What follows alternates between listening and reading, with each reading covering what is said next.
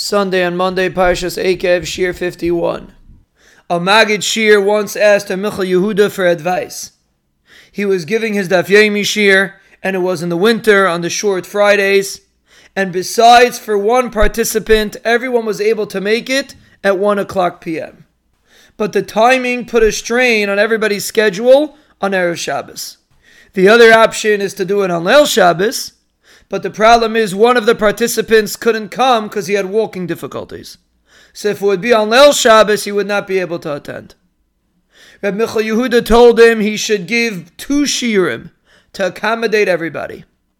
And he said over the following story. Rabbi Salarye Lashinsky was once in the home of the Chazon Ish, and all of a sudden it started raining.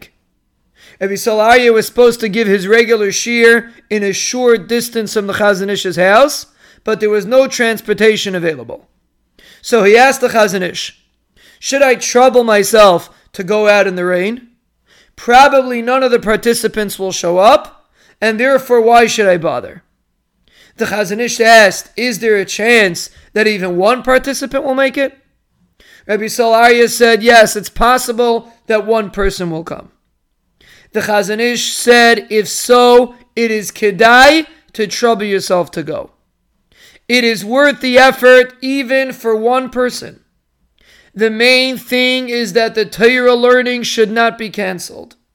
If you give one person Torah learning for his day, it is a tremendous thing. A person who learns is an entirely different person than one who does not. And therefore, Michel Yehuda said, you should stretch yourself to be able to try to accommodate everybody. And obviously, it wasn't so difficult for him to do both, and that's what he did. He did both shira. We see from here an amazing thing. A shiur is not about how many people come, or when you're mechazik somebody in his limud Torah. It's not about the big numbers. Even one person's limud HaTorah is worth it. And whether you say a shiur or you have the ability to strengthen somebody that says a shiur, or somebody that goes to a shiur, or someone stam to learn. Even for one person, it's kedai.